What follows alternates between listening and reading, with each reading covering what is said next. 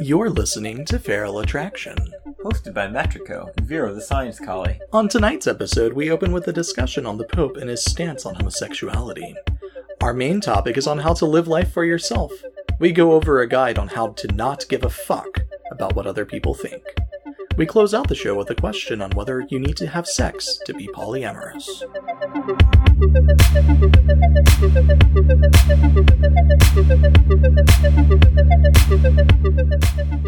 Hello again, and welcome to Feral Attraction. I'm Metrico. And I'm Vero the Science Collie. So, Vero, um, this past Sunday, there was actually, well, this will be two weeks since we record in Indeed, advance. we're, we're recording a little bit before the, the gun in light of Anthrocon. Yeah, since, you know, Vero's being, you know, popular and going to conventions And, It happens sometimes. and I'm just staying home. But so two weeks ago now, I guess, now that we've given the conceit away because of my lack of foresight. Um, Pope Francis was on a flight, um, and he was asked a question about what his view on homosexuality was, you know, what, you know, whether Christians should feel bad or should apologize for what happened at the Pulse nightclub in Orlando. And he actually gave a fairly interesting response. Um, he, he said that, you know, Christians should apologize for negative behaviors that they have, you know, had towards gay people and that they should seek forgiveness for exploiting gays and other minorities like women and children and um, certain racial groups for political reasons or for, you know, driving tithing or for membership drives. There are a lot of uh, Christian churches, especially independent Baptist churches, that have very small congregations. But uh, in order to grow them, they'll put up little signs that, you know, think like Westboro Baptist, you know, God hates fags, you know, things like that.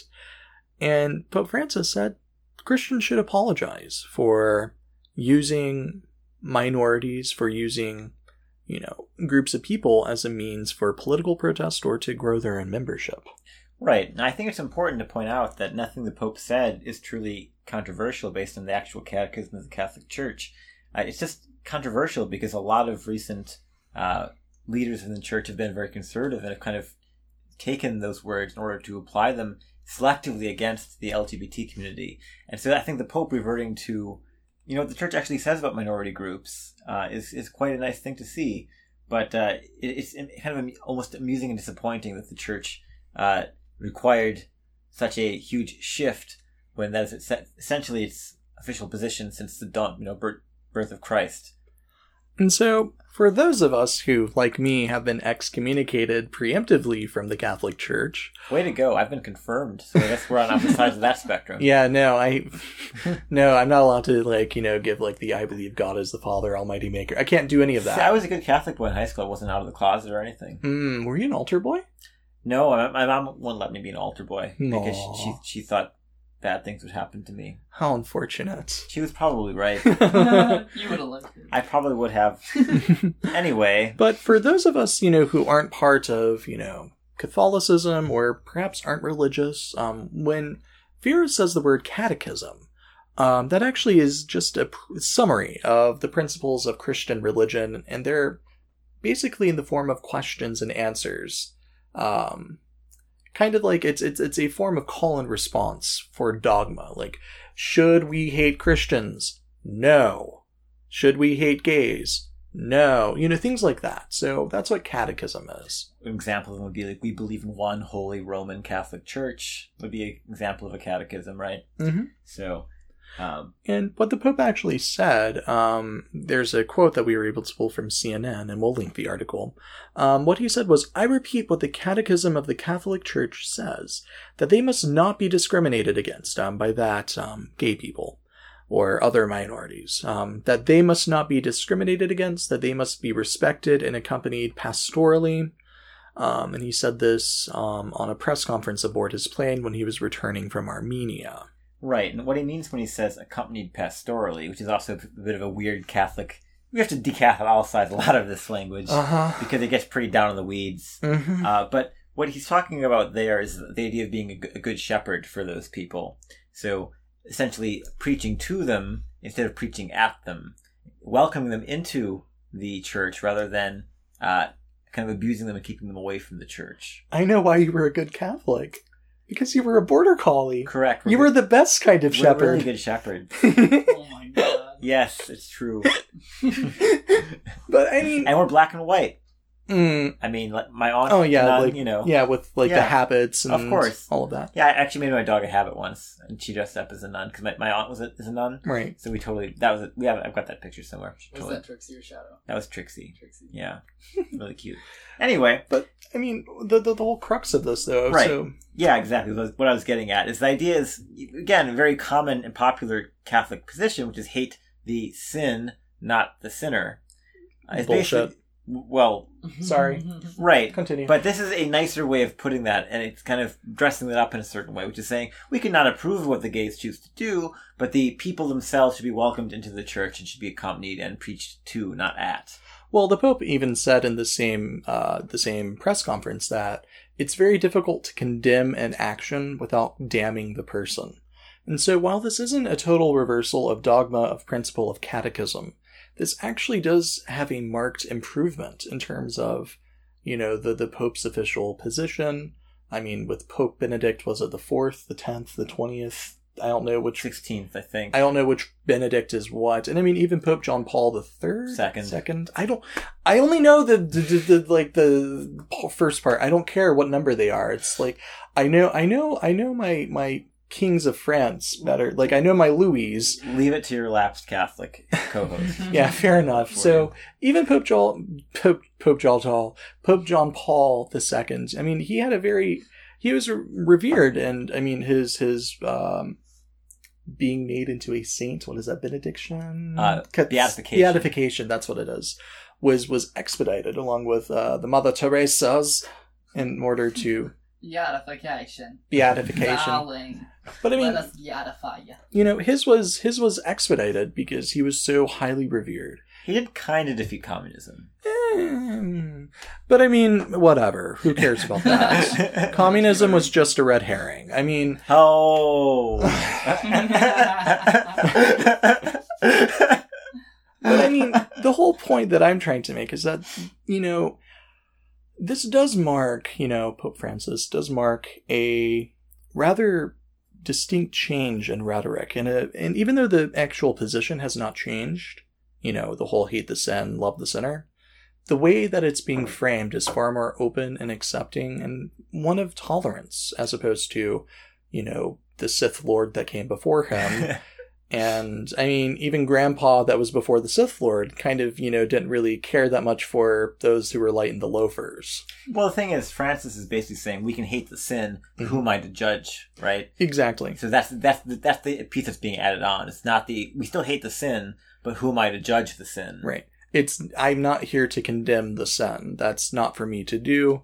I'm here to kind of guide them to, you know, a place of peace and love and mercy and not diddling other men. Right. I can I can tell them that this is something not something the church approves of, but I'm not Mhm. going to persecute them for it. This has caused a meltdown, for the record, amongst some of the more conservative Catholics. Uh, Bill Donahue, who is the head of the Catholic League, and personal um, enemy of mine, I guess. Like we we once had a minor war on each other. He kind of issued a few angry, angry missives about me. Um, he had a meltdown on live television that was amazing to watch. Um, Bill O'Reilly had a meltdown as well that was a little bit smaller but like he was like "Mm, culture wars like he didn't know what to do like for a lot of really hardcore conservative catholics this kind of this change in tone has been rather difficult for them to to process Hey Vero, do you think uh, I should buy wine one of these nights and some nice cheese, and we just watch that and you know, have a romantic evening watching the That- Republicans cry? That does sound like a good time. so anywho so um you know there were a lot of you know kind of hateful things a lot of catholics are starting to disagree with the pope a little bit on this but quite surprisingly the majority of catholics are very glad for what is being said and they're incredibly you know they're like this is what we've been feeling for a long time it's glad to see that the holy see is you know coming into line with the present Right. And the reason we actually address that particular topic on this week's show is because it does kind of relate to our our main point, which is to boil it down not so politely, uh, how not to give a fuck in order to be happy. This is part of our month that's kind of devoted to taking care of yourself and Mhm. being a kind of whole self-actualized person. And you know, the Pope is kind of saying here, Catholics need to not give a fuck about what other people are doing with Mhm. themselves. Um, they're saying you should be you and let them be them, and that's that's that. Who am I to judge? And so that who am I to judge is really kind of the core, kind of the leitmotif of our episode tonight. Mm-hmm. I would say. Yeah, it's the whole thing, you know, that he's saying is, you know, only, you know, God is my judge, only God can judge me. I mean, granted, I say that only Judge Judy can judge me, but I mean, that's what this episode really does boil down to. And we are going to use a lot of profanity, as we kind of already have, so, you know, maybe don't have it on the Bluetooth speaker for your parents to hear downstairs on accident because we're going to say fucking shit a lot. And fucking shit, and shit fucks, and fuck shit. It's one of our more casual episodes. So- Yes. but it's an important episode because not giving a fuck is actually really important for you, you know, as an individual, but it's also important for you in the context of a relationship. Or a community. You know, in any kind of group setting, it's important that you don't give a fuck. And I'm not saying that you just do whatever the fuck you want, you know, hurt other people and just like, well, they told me not to give a fuck. Right. We want to give that disclaimer here. Obviously not. You know, what we're saying is that there's nothing that should stop you from achieving your greatest dreams and desires, as long as that is not hurting other people or robbing banks or something that's incredibly immoral, unethical, or illegal. Right. And what I've tweeted recently, and it's kind of the same idea, is it's not that you shouldn't give a fuck about anyone. It's that you should be intentional about who you give a fuck about Mhm. and not give a fuck about everyone. Right, and we're going to definitely get into that. But it's important to kind of contextualize this. It's important for you as an individual because that's going to play over into the relationships that you're able to have, both romantic, both platonic, both in workplaces, and sometimes even with your family, sometimes with communities at large. So it's important for you to have the idea that the first person that you should give a fuck about is yourself. And you shouldn't give a fuck about really what other people think about you it's this kind of we'll say ethical hedonism as you would say or Right. I, I tend to say it of you know just objective selfishness to where putting yourself forward putting yourself first and not really caring what other people think about what you present to them is going to get you a lot farther than you think Right. And, you know, basically for that idea, giving a fuck about yourself would, we would say is honoring your integrity. And we have a whole episode devoted to honoring your integrity, which you might want to consult if you would like to hear more about that. But our kind of, you know, conceit in this episode is that once you've, you know, given yourself and stayed true to your own integrity, you know, caring about what other people, uh, think about you is actually not very important because if you're maintaining your integrity, going to be keeping your commitments. You're going to be being a good person. You're going to be doing all those things already because that's part of your integrity. So as long as you're being true to yourself, you shouldn't really have to worry so much about what other people are thinking about you.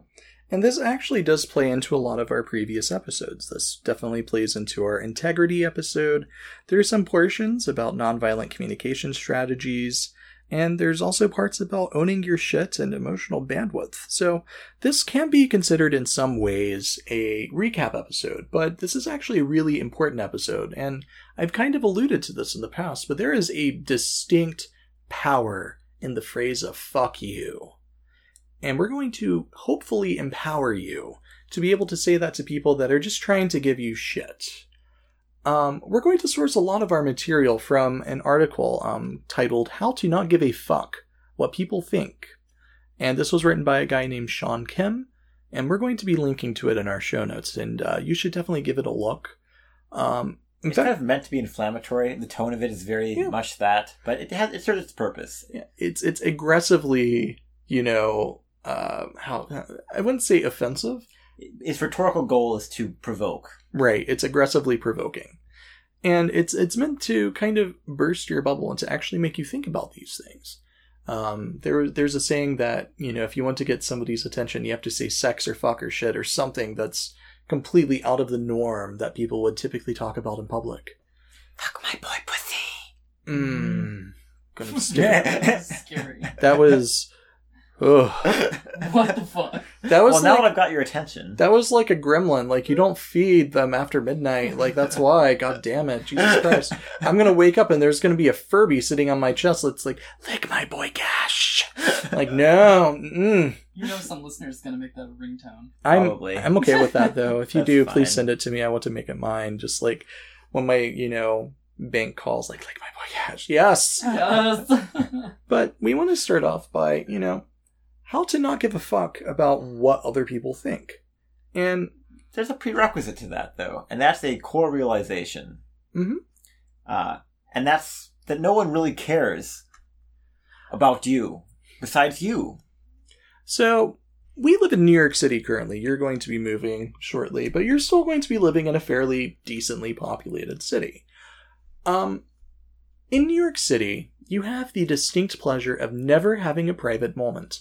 All of your fights, all of your embarrassing moments, all of your trips, your falls, your stumbles, your fuck ups, they're going to be a matter of just public observance. You can't have a fight with somebody. You can't have an argument with somebody. Let's say you're arguing with your girlfriend. Good news, everybody in your apartment complex is going to be able to hear you. Good news, if you're having it on the street in front of your house, your entire neighborhood is going to hear it. You don't have private moments in New York City. And so what people have to realize is that nobody actually cares about you here. And that actually is true of anywhere. Nobody really cares about you if you're just a random Joe Schmo walking down the sidewalk that happens to trip and eat it. There was um, an NSF study, a uh, National Science, Science Foundation. Foundation. study. I knew it. I'm very proud of myself. I just put NSF and then I thought it was NSFW. And then I was like, there was a 2005 not safe for work study. But there's a National Science Foundation study, um, and people cite this. Um, I'm not able to find this exact study, and the actual thing is that NSF tends to be more of a fund than an actual research organization. well, I feel like this is a bit apocryphal, but it's probably not completely. Yeah, I'm gonna go with that. yeah, it's it's this is one of those things where it's like scientists say, um, and I've seen multiple sources that pull from this, and the numbers are a little bit off. So we're going to kind of widen the gap a little bit.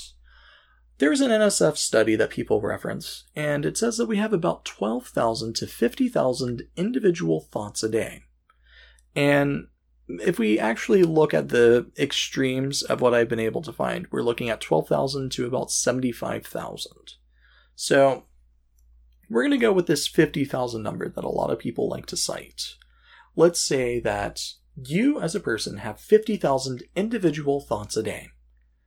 If one person takes up 10 of those thoughts, that's point that's that's two hundredths of a percent. You're you're not even one percent of that person's day. You're not one percent of their thoughts. Like, oh hey, look, that guy looks weird. Okay, what's next?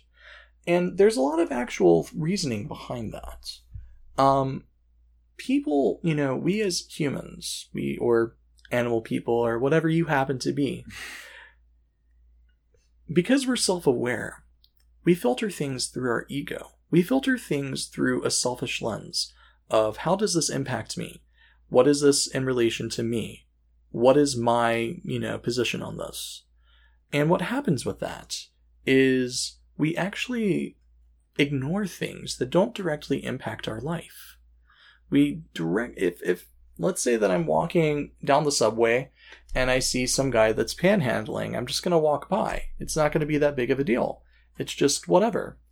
And then from there, I move on with my life. Even if that person looked a little bit weird, smelled a little bit funny, they don't have a direct impact on my life. I don't give them a second thought. They are less than two hundredths of a percent of my daily thought process.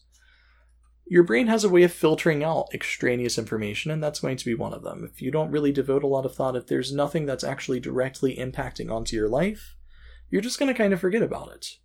You know, think about if you've ever ridden a school bus before, if you've ever ridden any kind of bus or trans, you know, public transportation before.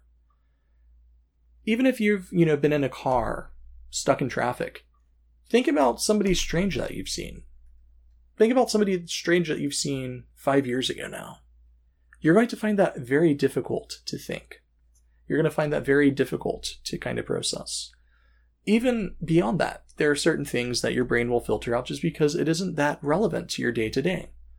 What did you have for breakfast 12 years ago on this very day? I bet you can't remember. I can't remember because it's not that important. So the brain filters out things that are just are not relevant, either because they have no impact on you or because their impact is just so minimal that it's not worth remembering. So what's good about all of this is that if you have a mistake, if you look wild and crazy in public, if you're going nuts, if you're going wild, if you're wild out, as they say, I don't know, people tend to forget you. If you if you're not part of their life, if you're just a random stranger on the street, there's a very very high possibility that they are not going to remember you. And that's for the best. People often overthink that, oh my god, you know, I did something in public. I wore a silly outfit in public and now everybody thinks that I'm a weirdo. Darling, you're probably two hundredths of a percent of one person's thought process in a day. You're going to be relegated to junk status at the end, and when they go to sleep, you're going to be forgotten. That's not to say though that there aren't going to be people that don't rem- that that that remember you. They, there will be people that you're a part of their life, you know. Senpai will occasionally notice you. And it's important to actually, you know, focus more on them as opposed to random people, you know, on the internet, random strangers on the street. But it's also important to kind of understand that you're never going to be able to please everybody. You're never going to be able to, you know, do something that everybody is going to like. And there's two problems with trying to do that. Uh, number one, it's completely exhausting to try to please everyone because it means Mhm. you can never say no to anyone ever. Mm-hmm. You'll always be saying yes, which means you'll be ba- breaking promises. You'll be compromising your integrity. You will leave yourself with no time, so you will be not being very good to yourself either. Mhm. You'll essentially be worthless to, to everyone at that point. Um, and that's really bad. Mm-hmm. And the second thing is, if you try to be popular to everyone and you try to be everyone's friend, you end up being no one's friend. Mm-hmm. And that's because you invest none of yourself into any of your interactions. Nothing you do or say can be genuine because you are trying to people please constantly. And none of it's coming from a place of actually trying to act on your own integrity, act on your own personal goals, act on your own ambition, Mm-hmm. and move yourself towards um, the direction of greatest courage, as we always like to talk about. I'm going to level with you for a second.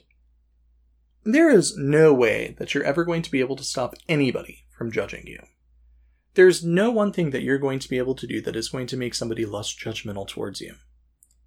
The one thing that you can control is how you react to their judgment.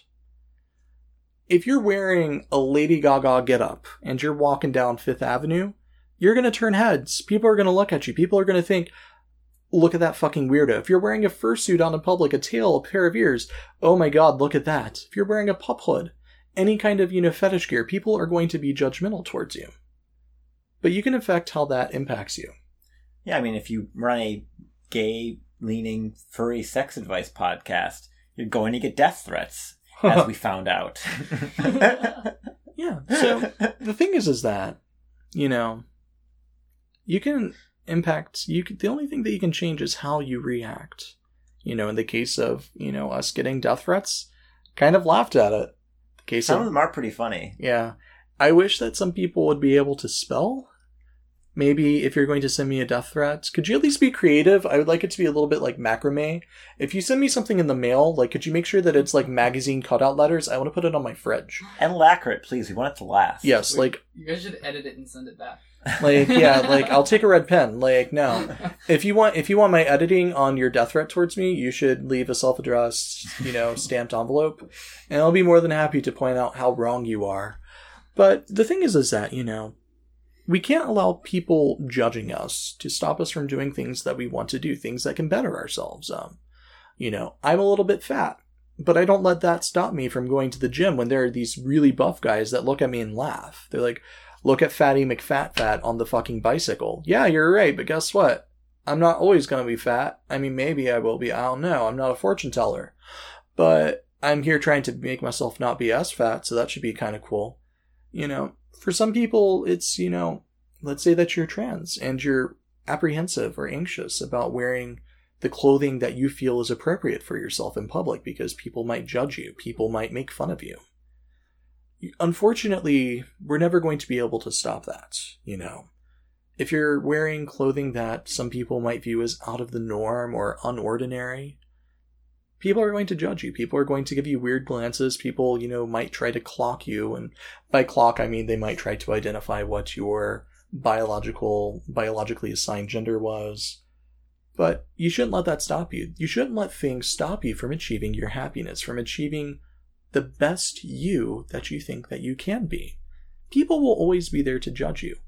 And the issue is, is that you should never, as Vero said, try to kowtow to what everybody thinks. You should never try to please everybody. Because what's the worst thing that's going to happen from people judging you? I ask that as a question. What's the worst thing that's going to happen? Decatastrophize it. Use some good old fashioned, you know, co- you know, co- you know, cognitive, cognitive. Yeah, as we talk about all the time, you know, you really have to think about also the likelihood of this activity coming to pass. Really put a, Mhm. a kind of rational uh, spin on this kind of emotional thought you're having, which is that you know everyone's judging me. I'm, I'm no one likes me. It's kind of a, this catastrophizing, negative thinking, self-labeling. All these really negative cognitive distortions can kind of coalesce into really kind of a, a spiral. And you need Mhm. to decatastrophize that situation and think about what is the worst thing that could possibly happen here. Mhm. Um, and there's very, very little likelihood of that coming to pass, don't worry about it. I mean, take our death threats, for example. Um, the worst thing that could happen is someone could literally show up and kill me.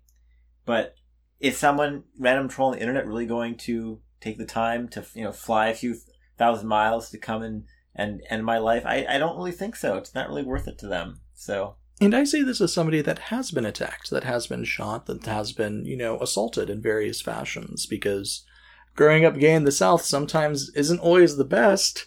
Sometimes leading the Pride Parade means that, you know, bad things can happen. But you don't allow the likelihood that something is going to happen to stop you from doing that. I mean, this is the first year in about 10, 12 years, I think, that I haven't been a participant in a Pride parade. I was present for Pride, but I was not actually in the parade. So that was kind of new for me. I had no idea what people did. But the fact that, you know, one year the Pride parade that I was at had somebody shoot at us, that doesn't stop me from going. That didn't stop me from going. You know, the likelihood that people are going to attack you, the likelihood that people are going to judge you in a potentially dangerous fashion, you know, a lot of the time you're playing that number up. Obviously, there are going to be some cases. There are some localities where, you know, it's it's not always going to be that favorable. There are going to be some associations that are just morally reprehensible to some people that they're just going to immediately just like, oh my god, I hate you. Yeah, and like you know, don't make out with your boyfriend on a train platform at 4 a.m. when there's no one around. Like, you know, things like that potentially. You know, like if you're there with just only a couple people, like you know, play your logic. If you, you think you're some with somebody weird, don't just always assume, oh, you know, the odds are so low that I don't have to worry about my own mm-hmm. safe personal safety. That's not what we're saying. But what we're saying is, in general, don't allow fear to dictate your life. Act in the direction of courage. Mm-hmm. It's, you know, just use common sense. Common practice would tell you holding hands with your boyfriend in public is going to be bad. Common sense says holding hands with your boyfriend in public is going to be good. The likelihood of somebody saying something, yeah, they might say something, but will they actually do something? Are you going to be hurt by the words? Are the words of somebody calling you a faggot going to just completely and totally and destroy your day, destroy your psyche? The likelihood of you having a bad time with your boyfriend is far lower because of somebody else's interaction than it is because you accidentally drop, you know, a plate of food onto his lap. That's what I do. That's how I ruin dates with my boyfriends. Because I'm just such a klutz. I'm just like, well, that man outside called us a bad name, and then I drop a drink in his lap, and I'm like, well, looks like this date's over. Or I've been that it looks like those pants are coming off, but either way, Well, I mean, if you're in a restaurant, I mean, I mean, it's about to get real at that restaurant. Oof. I mean, if I'm it's gonna- consensual. Attention, Olive Garden. restaurant. you know. There's unlimited soup, salad, breadsticks, and cock. Mm. But I mean, oh my god. the the issue is is that you know in today's day and age where instant communication is is how most people communicate, whether that's through Twitter or social media or Telegram or some fashion where you can instantly put your thoughts out, publish them on the internet in some fashion.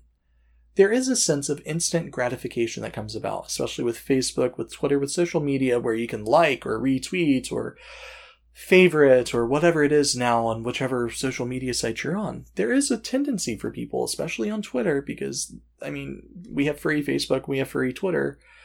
You know, there's a tendency that you post something on furry Twitter, you post something super furry, and you expect everybody to jump on it, to favorite it, to like it, to retweet it, to talk about it. You just want all of the attention, you want all of the glory, and sometimes you tweet things that you don't agree with because you know that they're going to be popular. Sometimes, and we've spoken about this before, there are people that just will shitpost and will post nonsense because they know that that's what's popular. And they invest none of their own personality. And it's an attempt to please everybody. Well, if I post this picture of something and I make a furry joke, everybody's going to like it, and that's what I do all day long. You know, there's no vulnerability in that. There's no actual personality in that. A robot could do that. A robot does do that. Look up Archillect. You know, there there are robots that just post potentially commonly favorited images, things that people are going to like, and does very popular. It's a very popular popular account. Within the furry fandom, we don't need that. We don't need to have you know, well, look at this art. Look at this. Oh, it's a furry pun. Oh, how can I tweet with my little fur paws? Nobody gives a shit. I don't give a shit. Not saying you can't do that. It's fun, but It's- it's it's it's, popcorn. It's not it's not substantive. It's cotton candy, and I want beef and potatoes. Like, I want a real meal. And Twitter is fun for fluff. Obviously, we all shitpost. I do every now and then. I certainly do too. and, I mean, Koji is raising his paw. He's an anthropomorphic shitpost. Ha! yip yip, motherfucker.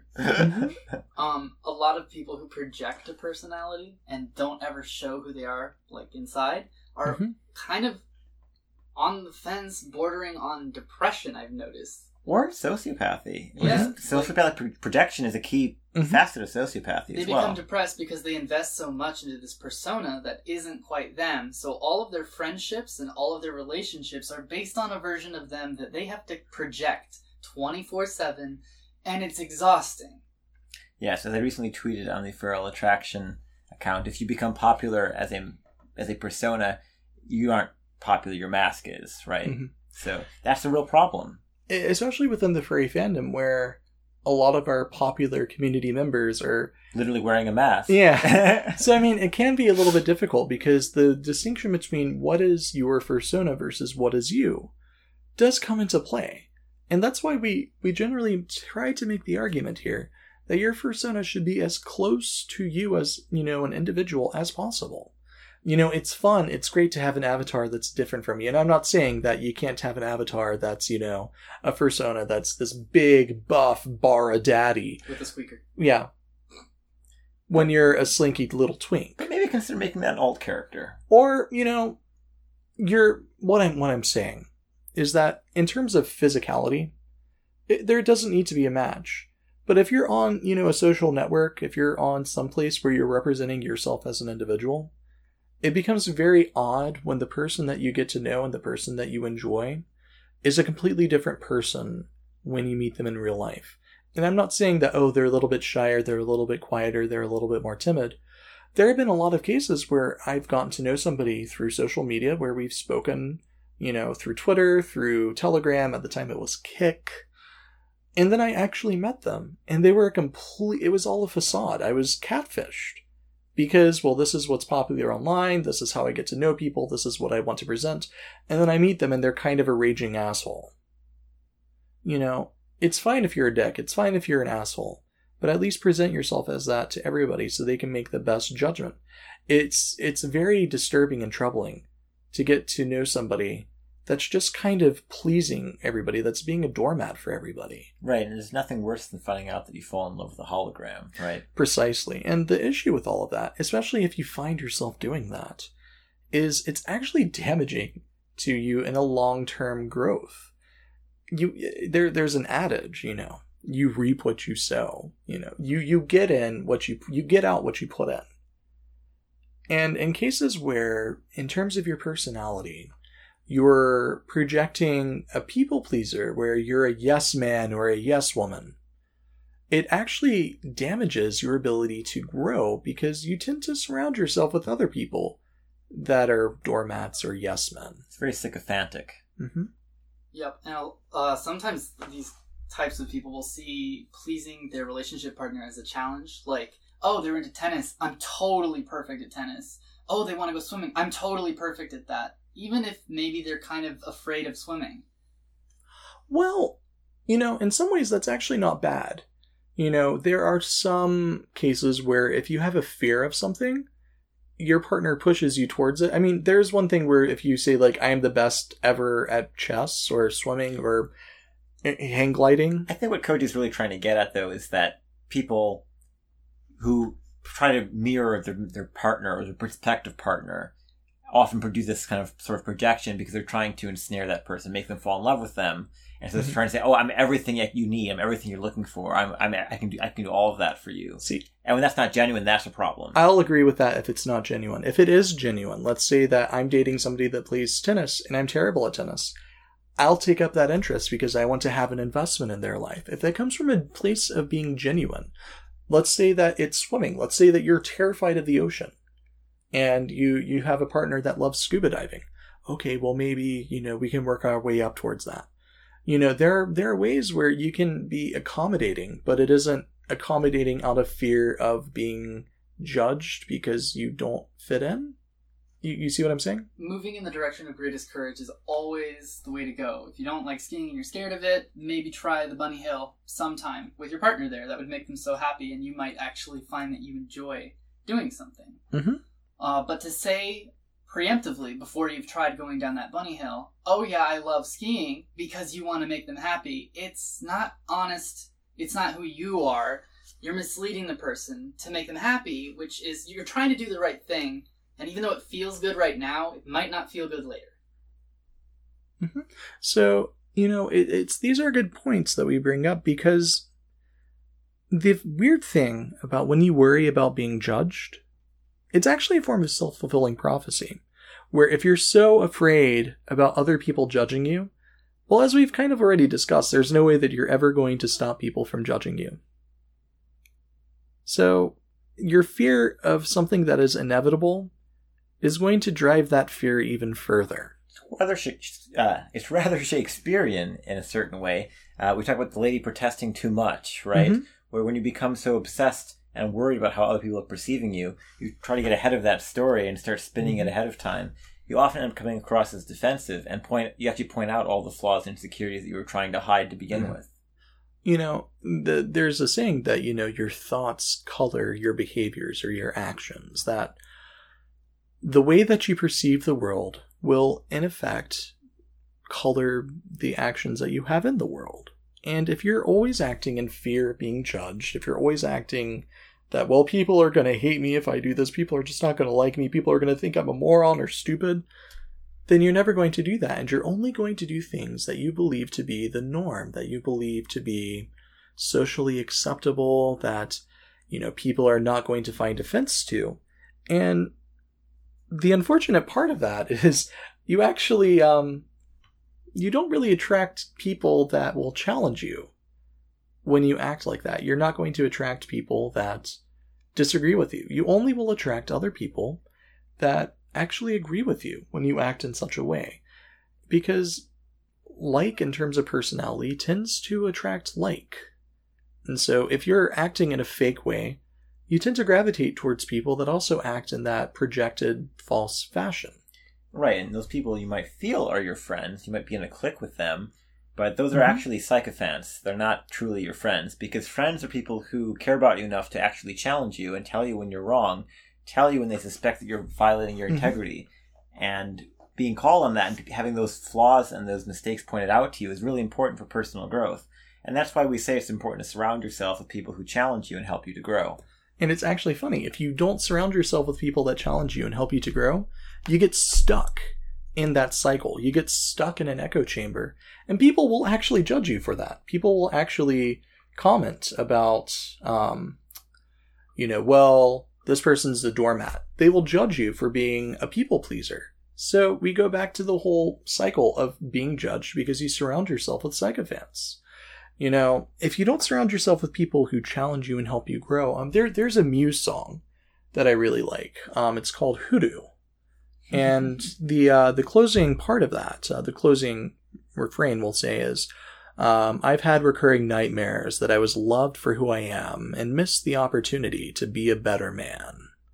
And, you know, if you think about that, if people love you as you are and don't expect you to be better, they don't expect growth, they don't challenge you on your beliefs, that don't challenge you on your existence and say, well, can you do better? You can do better. If you don't surround yourself with people that are like that, then you're going to miss so many opportunities to better yourself. Um, it's said that we are the combination of the five people that are closest to us. So surround yourself with people that challenge you, and you'll be a better person for it. Right. And obviously, there's a, a bit of an overstatement in that the Muse song to an extent. And to mm-hmm. what Metro was saying, we don't mean to say that you should, you know, basically not love your partners that they never are able to get to change for you. Right. Because we don't we don't want to be put in the position where we're saying expect your partners to change for you. Get to be with somebody because you think you're going to be a good influence on them and mm-hmm. you can craft them into being a better person. Right. Right. Because that's not quite accurate either. You you do need to be able to love your mates for who they are right now and not and, and not expect them to change. However, you should be encouraging them to change. So I love you as you are, mm-hmm. but I want I, I also love you for your potential. Is kind of what we're getting at. That's the thing. Like you have to have a two part of love. You have to love them for who you are, and you have to love them for what they can be. And if you're only able to love them for as they are, and you are resistant to seeing them change, then you're actually holding them back. So you can't do that. If you only echo what they say, like yes, yes, of course, yes, of course. If you are there is something to be said, you know, for submissives, you know. Some people that are submissive in a DS relationship, you know, there is a tendency for there to be a lack of, we'll say, discourse when it comes to that sort of thing. Um, a lot of the time, the dominant will often direct the course of action, will direct the growth, but it's all planned out, it's all measured, it's all contractually obligated, and there's a way out. It's not, you have to do this. It's, you're choosing to do this. Right, and also as studies we've cited previously suggest, there are, is a significant difference in mental well-being generally between dominant and submissives. Part of that being is the dominant is expected to be the more stable partner generally mm-hmm. in those relationships. So the reason that often happens, as Metro was saying, it's not always a bad thing. Sometimes the dominant is the more well-adjusted mm-hmm. um, person, and is trying to get the, the submissive to maybe be a bit more rational, be a mm-hmm. bit less um, histrionic, we might say. So that, in that sense, that can be a good mm-hmm. thing. But you know, in most DS relationships, as in my relationship with Koji, we do have the ability to step out of our dynamic occasionally and have egalitarian mm-hmm. conversations e- as equals when it's necessary, or when there's a real moment where Koji, for example, feels that I'm being a jackass, which is not that often, but I definitely have had jackass moments, and so Koji needs to be able to call me on those when they yeah. they do happen. And, you know, most relationships, especially long term DS that's not scene play, will have that kind of a clause in it for egalitarian moments where the stuff can be like, no, no, no, no, no, no, no, you're an idiot. You know, but like, what I'm, what I'm, you know, really trying to say with all of that is, you know, even in dynamics where there's less of a discourse and it's more of a directive, there is the ability for there to be challenges. There is the ability for everything to be kind of discussed in a way or laid out in a fashion where betterment is is you know pursued. It can be very difficult for people. I mean when where i came from you know i was a people pleaser and i was very much so. I wanted to be yes man i wanted everybody to love me and i wanted everybody's day to be sunshine and chocolate chip cookies and that was very damaging to who I was as an individual because I was so worried about what everybody else was thinking about the 50,000 thoughts a day that everybody else had, that the 50 people in my life would have on a daily basis, that I didn't stop to think about the 50,000 thoughts that I had in my own head. That's not really good because you stop being, you know, you you stop focusing on your own needs. So there is a power and fuck you. There is a power and fuck off. There is a power in not giving a shit about what people think. How do you not give a fuck though? What what are the steps in that, you know? Because when we say like this is how you don't give a fuck, you know, it it, it sounds like a 10 step program. Right, we're telling you don't give a fuck, but we have to give you how do you not give a fuck, right? Yeah. So Mechanism is important here. exactly, exactly, exactly. So what's really important, first off, is you need to know your values. You need, and and you can refer back to our episodes on integrity and all of that good shit. You know, you need to know who you are. And what are you trying to accomplish? Yeah. You need to know your emotional bandwidth. I mean, I Actually, just talking about that indirectly, actually. yeah, you know, they, they say that, you know, you are the five people that you surround yourself with, that you borrow from their influences and their, their motivations the most. But if you're so worried about, you know, well, I work with 25 other people and I have to worry about what everybody is thinking. That's 25 people times 50,000 a day that you're worried about. That's, that's a whole lot of like processing that you got to do. Or if it's your 600 Twitter followers, that's even worse, right? hmm So sometimes you just, well, my emotional bandwidth is I really only care about myself and what my family and friends and boyfriend or girlfriend think. And if they think I'm out of line, then that's fine. But if some Joe Schmo on the internet, you know, this actually happened to me where I uh, sent out a message about um, it was integrity based, and I basically said that if you, um, the crux of it was if you're going to complain about your life every day, you know, if if every day that you say something, you know, oh my life is terrible, my life is in shambles, my life is broken, my life is horrible, and this is a constant for a year, two years, three years, the only commonality in all of that is you, unfortunately, and it sounds like you're the one that's holding you back. And I got a one word response from somebody wrong. Ah, that's great. I'm not going to worry about impressing them. I'm not going to worry about correcting them or defending myself to them. I'm wrong. Stop the presses, Metrico. Someone is wrong on the internet. Oh God, I can't go to sleep. no, it's it's the thing is is that my emotional bandwidth does not really allow for pithy, snarky one word responses. You know, if somebody has a debate with me, they can have a debate. Somebody's just going to post like shit or wrong or bullshit or fuck or whatever. Like, that's fine. That's great. You've expressed your opinion. My favorite is that's a hot take on that topic. Oh, yeah, that one too. That one was pretty great. But the thing is, is that you have to have that emotional bandwidth and you have to have that inner locus of control. You have to have integrity. We've spoken about this ad nauseum, I know. But without that, you're just adrift.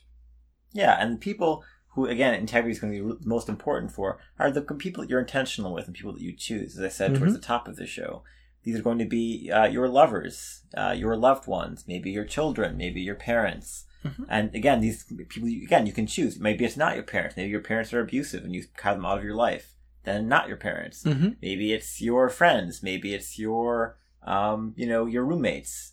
Maybe Mhm. it's your co- work colleagues or your employer. Maybe it's your teacher. Maybe it's, you know, your students. It- people you choose whose opinions and, and you respect and whose uh, trust you want to earn, Mhm. those are the people that you should be concerned with. But random people, generally speaking, are not people that you owe anything to. Mhm. And they're also not really people that you should be concerning a lot of your uh, time thinking about and worrying about what they think of you. Right. You don't owe rant your time to anybody unless you choose to give it to them. You don't just because you have a Twitter account, just because somebody follows you, just because somebody's your friend on Facebook, just because you're second cousins twice removed with somebody, Just because they asked you for sex. does not mean that you owe them your time, your energy, your emotional presence, your emotional bandwidth. You don't actually really owe anybody anything unless you choose. And then it's not them collecting a debt, it's you just kind of, hey. Being generous with yourself. So that's the thing. You don't owe anybody anything. You can choose to be generous, but there's no need for you to to to have to feel like oh well you know they sent me a dick pic so now i'm obligated to you know suck their dick at the next call you know there's no kind of obligation in terms of sex in terms of emotional bandwidth in terms of anything like that so Yeah, your time and your emotional investment are Mhm. precious gifts that you should give of sparingly because you have very limited amounts of both. And you need to be very intentional and very careful with who you choose to invest those in. Think of it as if you were investing a million dollars. You wouldn't just do that on a whim, right? You wouldn't just feel obligated to give someone a hundred thousand dollars because some random guy in the street asked you to, right? You would be very careful and cautious with how you disposed of that income. And you would want to do the same with your time and your emotional investments. But even with those that are close to you, your friends, your family, your chosen few, you have to be able to say no. you have to be able to, if you have a core value, let's say that you are broke and you have friends that want to go out bar hopping and they're just like, come on, man, it's going to be fun. It's going to be great. We're going to go to this bar and this bar and this bar and we're going to have fun and we're going to meet some people and we're just going to drink and get drunk and wasted. Well, I have to pay rent. Well, come on, man. We can worry about that tomorrow. No. You have to be able to say no. You have to be able to have the integrity to stand up for yourself and to be able to to say no to your friends, to people that you love, to people that are close to you. If you're unable to say no to other people, you still fall into the people pleaser format. Right. It means you're having a failing really in your personal boundaries. That's going to compromise your integrity. It's also going to prevent you from meeting your personal and professional goals. One of the key teachings of positive psychology, which is hugely influential to me when I was trying to become uh, a really successful and productive person you know, going through high school and college when I was coming out of a deep depression myself and did a lot Mhm. of reading on the subject. One of the really key revelations to me was this idea that successful people are not the people who are really good at saying yes to things. Successful people are the people who are really good at saying no. And it's so important to be able to do that because when you're able to say no to things, you're able to have a direction. You're able to have a focus and a goal, and you're able to make progress towards that goal and to achieve that goal. When you say yes to everything, when you say yes to every distraction, every IM you get, every DM, every tweet, every mention, when you say yes to all of those things and you engage in all of those things, you can't really properly focus on the one thing that's really important to you in that moment. And so you need to be able to say no. You need to be able to preserve and protect your emotional bandwidth and make sure you're not exceeding that. That's actually something that the author of this article, Sean Kim, says at the very end. He says that the most successful people in, you know, the world have been able to say fuck you. They have been able to not give a fuck about what people want from them. They've been able to do what they need to get done, and they don't feel a sense of obligation to meet everybody's needs and desires and wants and pleasures. You know, it's important to keep that in mind. But sometimes, you know, people you know, they, they sometimes suffer from the opposite, where rather than saying yes to everything, they say no to everything because they're afraid of what people will think. Oh, well, you should write a book. No, you know, people won't like it. Well, you should, you know, do a YouTube. No, people won't watch it. They won't like it. Put yourself out there. You gotta stop giving a fuck what people will think, what people will judge the content that you put out there. Speak your mind. Stand up. Keep your head up high just put yourself out there. The world will come to you. And even though the, it won't be everybody in the world, there will be people that will hate you, that will not like the content that you put out there. Trust me, I know. But if you do it with your head held high, with your feet firmly planted on the ground, and anytime somebody says, well, this is garbage, you just look at them and you give them the power word, the ultimate power. Well, fuck you. Who gives a shit? What have you made today, right? There should be nothing that stops you from achieving your dreams. There should be nothing that stops you if you want to produce content. Let's say that you want to do art. Do art. Oh, well, it's shitty. Everybody starts out shitty. Oh, well, I want to do a blog. Well, I don't know what to write about. Figure it out. Put something out there. Create some content. Write what you want. Well, I've always wanted to do a podcast. I don't know, Vero. Maybe we could do a podcast together. I, I mean, let's be honest. Our inner voice was telling us, uh, no one's going to listen to this. It's going to be terrible, and we're going to look awful. We definitely had the inner voice whispering to us when we were starting Feral Attraction, right? Yeah. But did that stop us from actually doing it? No, No. it did not. And there have been times, obviously, where people have said very heinous things. That we're a bunch of animal fuckers, that we've advocated for fucking children, that we are abuse advocates, that we advocate on behalf of people that, you know, uh, like, like keep mentally ill people in relationships. And what have we said to all of them? Fuck you. My favorite, though, is people who, at the same time, get people complaining that we were too favorable to monogamists, and people who are complaining that we were too favorable to non monogamists about the same podcast, which is my favorite thing. Yeah, that one was a bit weird where it's like, you guys hate monogamy. And I'm like, no. Well, you guys hate polyamory. No. Uh, I guess means you were doing it right, actually. Yeah. So the thing is, is that, you know, put yourself out there. You know, start the blog, start the podcast, start Feral Attraction, live in doubt for a bit, be surprised about how things have turned out. Ask out that guy or that girl that you've been wanting to for some time, you know. Share your life with others, you know, but choose who you share it with. You know, obviously you don't want to put your life out there on the billboard. Like, I don't want to, you know, buy a billboard or a subway ad here and be like, hi, my name is Metrico. these are my sexual interests. You know, there there's no reason some stories don't need to be told. But be more willing to share yourself, share your interests with your friends, with people that you trust. Right. People don't fear failure. What they actually fear is the embarrassment and shame they feel when they fail. If you can remove those components of embarrassment and shame, you can remove your fear of failure. And that's what truly successful people have. Mhm. Is not they don't really have a fear of failure. They fail and fail and fail and fail and fail and fail and fail and fail until they finally succeed. And you know what? That's all you ever hear about. When you look at other people and you see how great they are and how wonderful they're doing and you feel shitty about yourself, you are looking at their highlight reel. You're seeing them after all the failures have been cut away and they're showing you their best moments, right?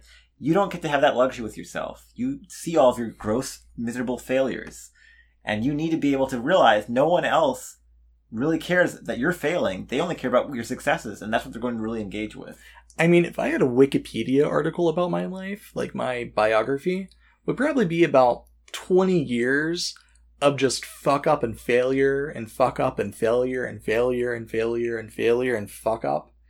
And then probably five years of just a whole bunch of calculated failures. And then the rest of it is uh, success here and there and more failure. You know, it's it's obviously I don't talk about the the negatives, the failures because whatever, I have to try again and I would rather dedicate my time and my energy to starting that process again. But yeah, like my life is 95% failure, 4% fuck up and 1% maybe I did it right. And I don't learn very much from one success. I learn a lot from like 10 failures. That has more value to me. You know, what I've found is, you know, I actually, you know, people think that, you know, I'm very choosy with my friends and everything. And I really am. Like, I am very particular with the types of people that I let in my life. Because, you know, I find that if I surround myself with people that, that have that, you know, experience, that, you know, being resilient in the face of failure and learning from failure versus wallowing in self defeat, you know, it actually helps me out in the long run. You know, it's, it's people, you know, Omer, uh, rub off on you.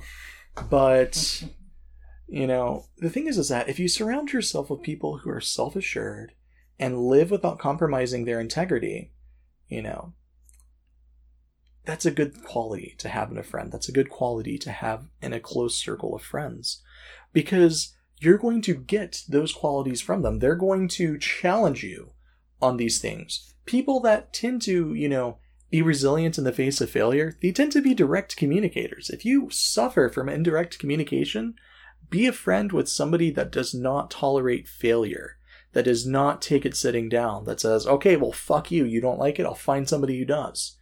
They tend to be the most direct communicators. They do not beat around the bush. Do you like it? No? Okay, thank you. Bye.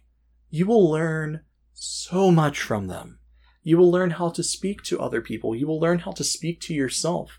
You'll learn how to be generous to yourself in, in your defeats and how to be humble in your victories. And how not to take shit to save face. They will teach you so much about how to not cut off your nose to spite, you know, your face.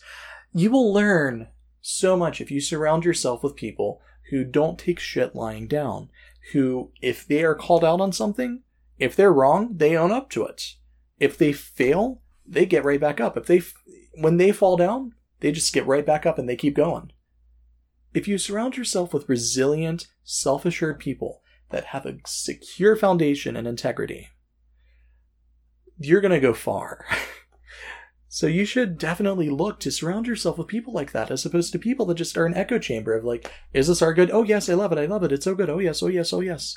Because you will never graduate from being the best swimmer in the plastic kiddie pool to an Olympic size pool. You might be the best minnow in the shallow little pond, but there are always going to be bigger fish. Do not surround yourself with smaller fish. Get out there, grow, learn. Take from other people what the, you know, if people are giving you advice, take it. You don't always have to use it, but consider it. If you surround yourself with people that care about your successes, that care about making sure that you don't fall flat on your face after failure. Those are the type of people that you need, baby. Those are the type of people that you need to surround yourself with. And the thing is, when you stop fearing that failure and you stop fearing you know, people criticizing you for your failures, you can start using that criticism constructively because you no longer take it personally. When you realize, oh, I don't give a shit that you don't like this. What is it you don't like? Let's just. I wanted to get better. What, what could I? What could I have done differently here? You Mhm. start being self-critical in a good way, in a, in a constructive way, and that's really the key to becoming better at anything that you want to get better at. Mhm.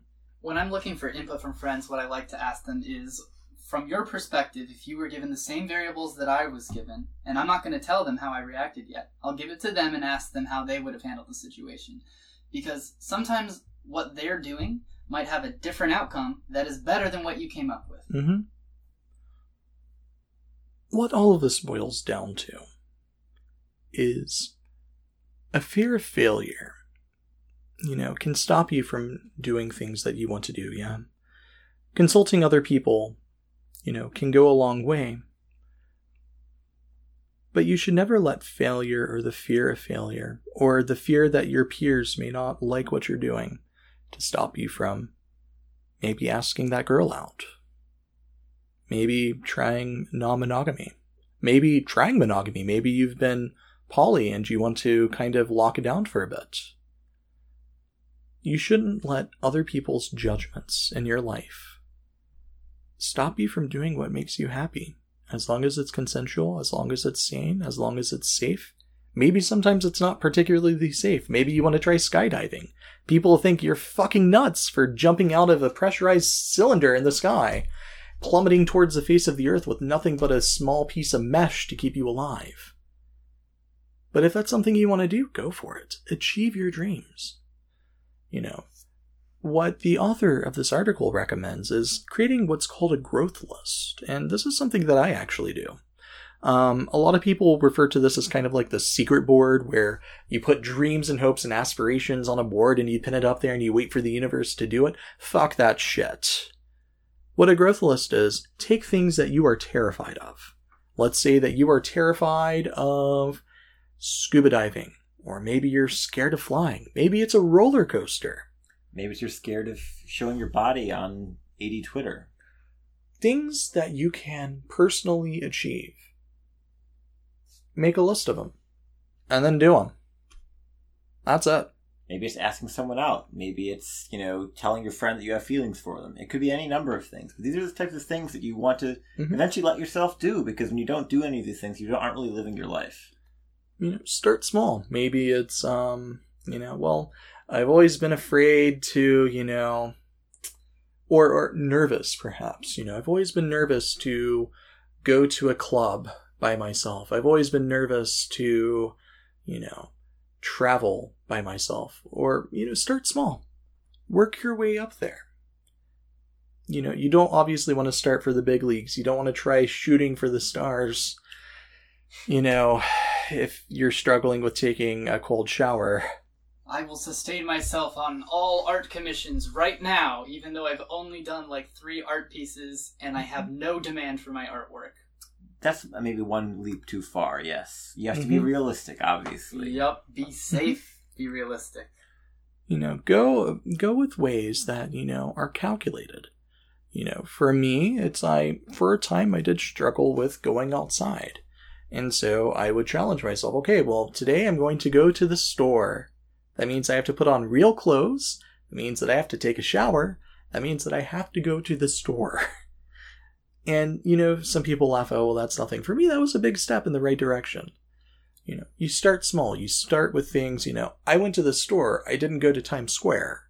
You know, you you try to control your tolerance and work your way up to larger and larger goals. You know, it's things that are attainable, things that, you know, for you, they're things that you want to achieve. And these have to be judgment free. You know, people are going to judge you if you make this information public. Some of these things, people will judge you regardless. Oh my god, you have an after dark? Oh my god, eh, that's gross. Eh, I can't believe that you do that. Eh. Who cares?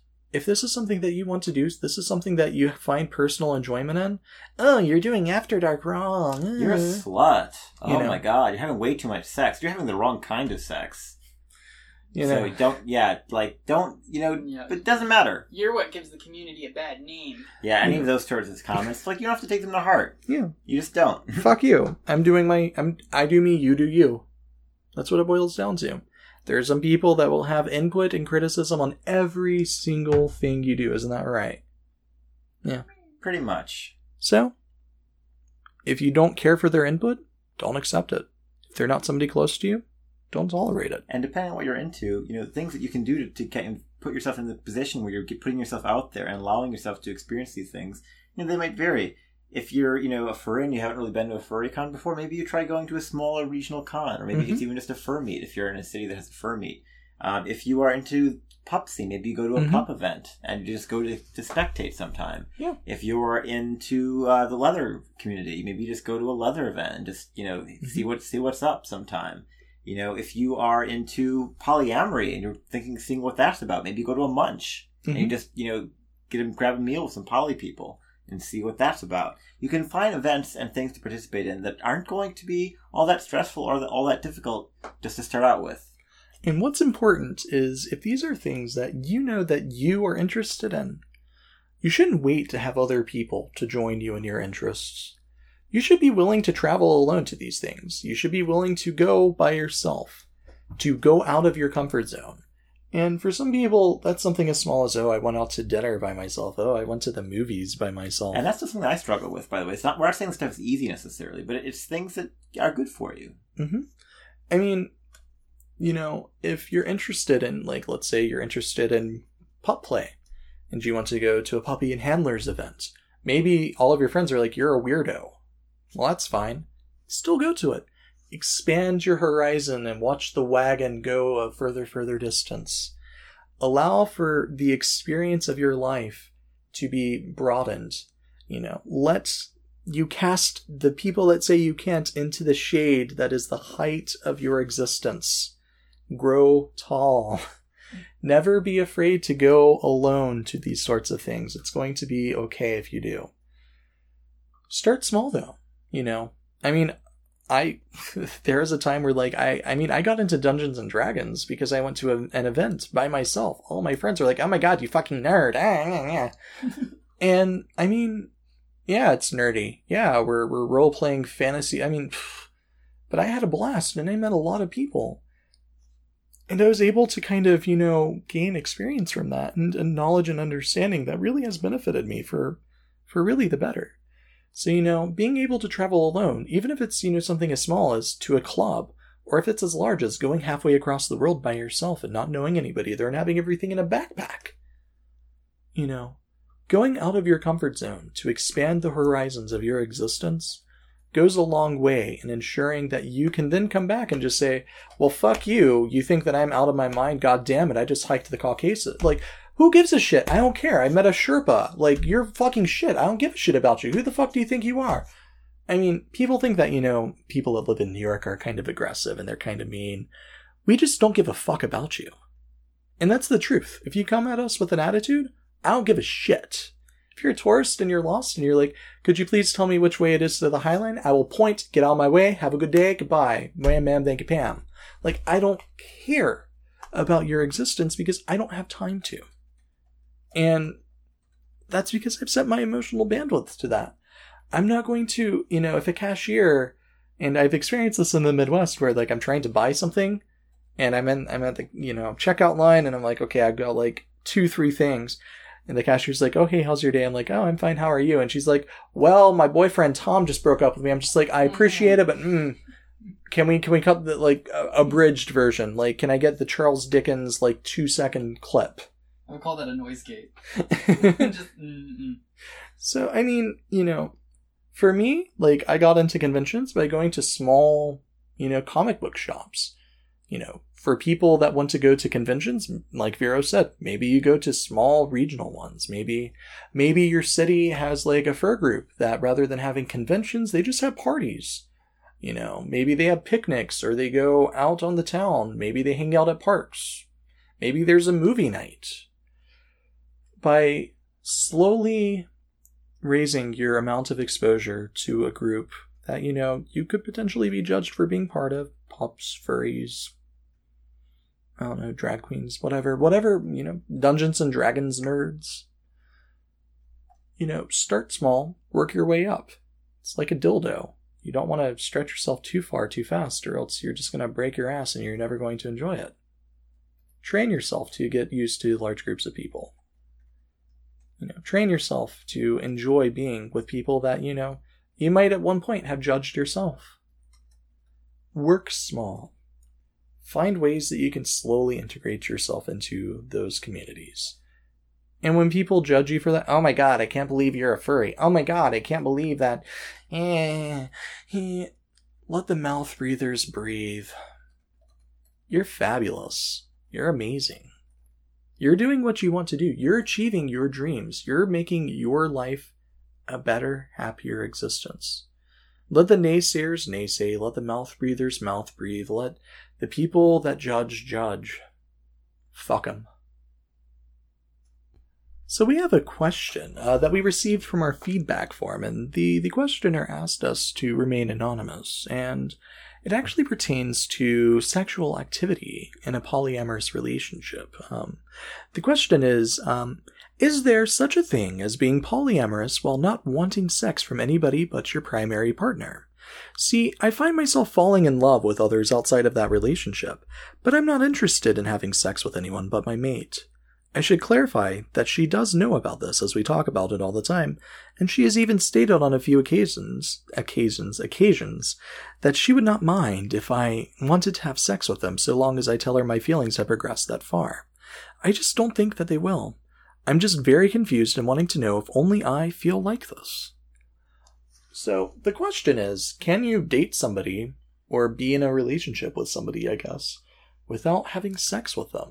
The answer to that question is yes. And we call those types of relationships often companionate relationships. Uh, mm-hmm. They can also just be friendships in certain circumstances. Um, there's also a term within the poly community called non sexual significant other, or NSSO.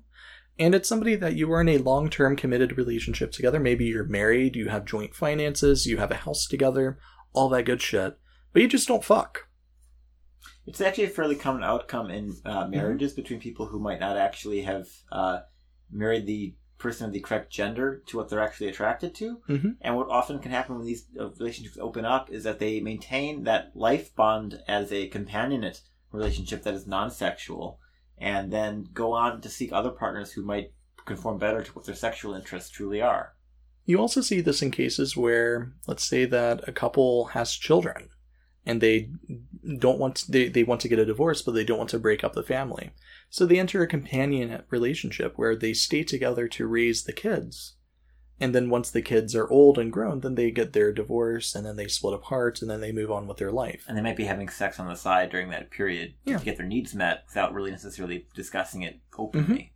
so there's actually a lot of of we'll say evidence that plenty of people feel the need for these types of companionate relationships, these non-sexual significant other types of relationships. You know, it's these are important things to discuss with your girlfriend, as you said that you've been doing, though. Right. And the thing about polyamory that enables these types of relationships to exist really well is it really is kind of a, a beautiful thing. It's one of the things I love the most about polyamory. It's that mm-hmm. you don't, when you broaden your mindset and don't try to obtain everything from one person, you can mm-hmm. obtain unique and valuable things from different people and not have them need to be everything to you.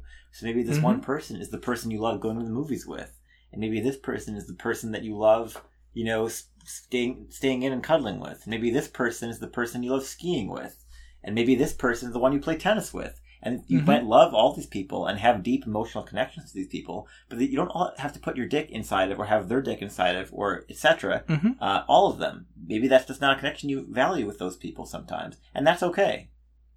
Mm-hmm. All right. So, you know, the, I guess the whole point is, you know, it's completely fine to to have these types of relationships and actually it's quite healthy to have them, you know. Love doesn't always have to include sexual contact and you know, some people do equate the two like that where you have to, oh, I love you, so ergo we're fucking. It's completely okay and it's completely fine to love somebody without having to get your dick wet with them or, you know, whatever your sexual activity of choice is. so no, you know, still continue to talk with your girlfriend, still continue to, you know, say, well, I'm interested in, you know, seeing this person. You know, date them, court them, treat them as you would any other type of partner. You just don't need to have sex. And make your intentions clear for the record. If you're going to be poly and you want to ha- enter into a non-sexual significant other or companionship, companionship, companionship, companionship. Oh Jesus, I'm going to get in trouble. Companionship, you know, style relationship. You know, make sure that your intentions are clear from the get-go. Make sure that you express that I'm not really interested in having sex. I really don't want to seek sex with you. If it happens down the line, it happens, but just understand my intention is that we're not a sexual partnership. And if you don't want that, then we'll move on. That's fine. State your intentions from the get go. So, you are not alone in this questioner. So, thank you for your question though. It's um, it's actually one that we hear quite often, um, offline especially, where people that are asexual are questioning whether or not they can enter into healthy relationships. They can. I mean, to be fair, the likelihood of anybody having a healthy relationship, you know, exists, you know, regardless of what their sexual orientation or interests are. So, you know, healthy relationship does not require sex. I've had plenty of unhealthy relationships that didn't have sex or did have sex. Either way, really. I mean, sex, sex and relationships, sex can enrich a relationship or sex can destroy a relationship. It all Mhm. depends on how you use it and what your intentions are, and all Mhm. those things can play out differently for different relationships and different people. Absolutely. So, next week, we're going to continue our trek during our Happy Fun Time theme month of, you know, taking care of yourself, of, you know, making sure that you are the best you possible. And next week, we're going to talk about body image and self love. How to love the you that is you. And as someone who lost 70 pounds in college and still feels like a, an ugly fat kid with really bad acne, this is something that I struggle with myself even to this day. So it's going to be a bit more of a personal episode for me. Mm-hmm. And I mean, as a chubby guy, ooh, it's gonna be good. So we're gonna have fun with it. It's going to be it's an important topic because a lot of people don't really like discussing body image or how to love yourself no matter your size. I mean, we're gonna talk a little bit about you know psychology and health, and I don't know. I'm probably gonna reference geometry at some point. I don't know. Let's be honest, it's just about how to have sex with the lights on. That's basically. exactly how it is. Like Yeah. how to have sex with the lights on and, you know, without being put in a paper bag. Or keeping the fursuit head on. That was the worst sex that I've had, god damn it. They're like, put on a bag, and I'm like, that's plastic. They're like, we know. aw. oh, don't read our fan mail. Speaking of fan mail, if you would like to send us a letter, a question, a comment, if you want to send us a death threat, visit our contacts page. That's at feralattraction.com slash contact. We have so many ways for you to get into touch with us. We have a contact form right there. Boom, right there. Fill it out. Anonymous. If you want us to get back in touch with you, leave a way for us to do that. We have a Telegram group. If you're on Telegram and you like chatting on Telegram, we have a lively group. And the time that we've been recording this episode, um, I don't know how many hundreds of messages that we've gotten. Let me check. They've become a community. It's kind of Um, scary. About 150 for this short little episode. So we have a nice little community of people there that are pretty casual and pretty great and pretty fun, and you get to listen to me talk about dicks in real time. Um, you know, we have a Facebook. We're on Twitter. We have an Ask FM. A Reddit. We have a, a subreddit. There's an IRC that two people use. You know, there's so many ways to get into touch with us.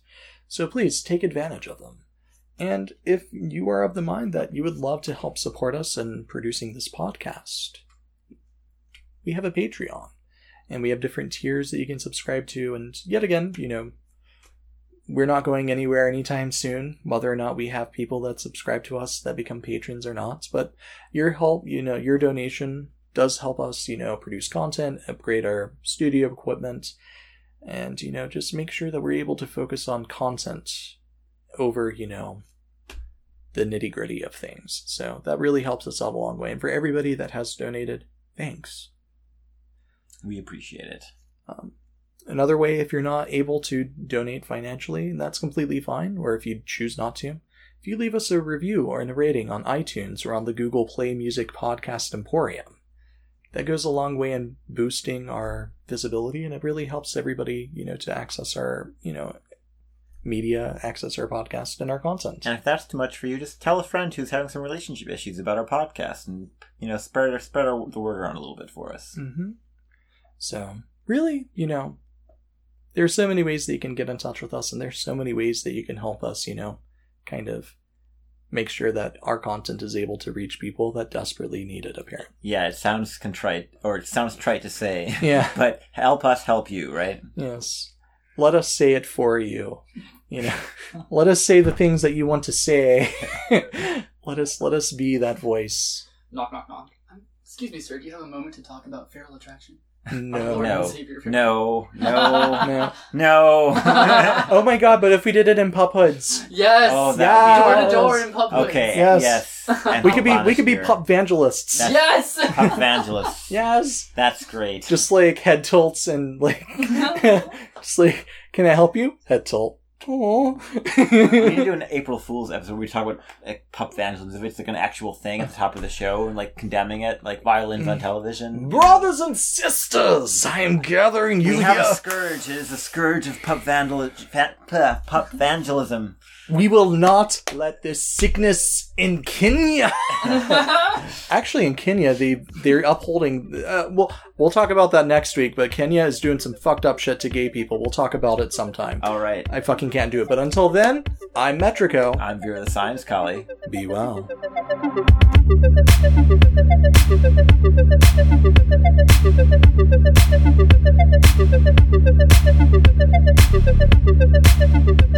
Thank you. Thank you.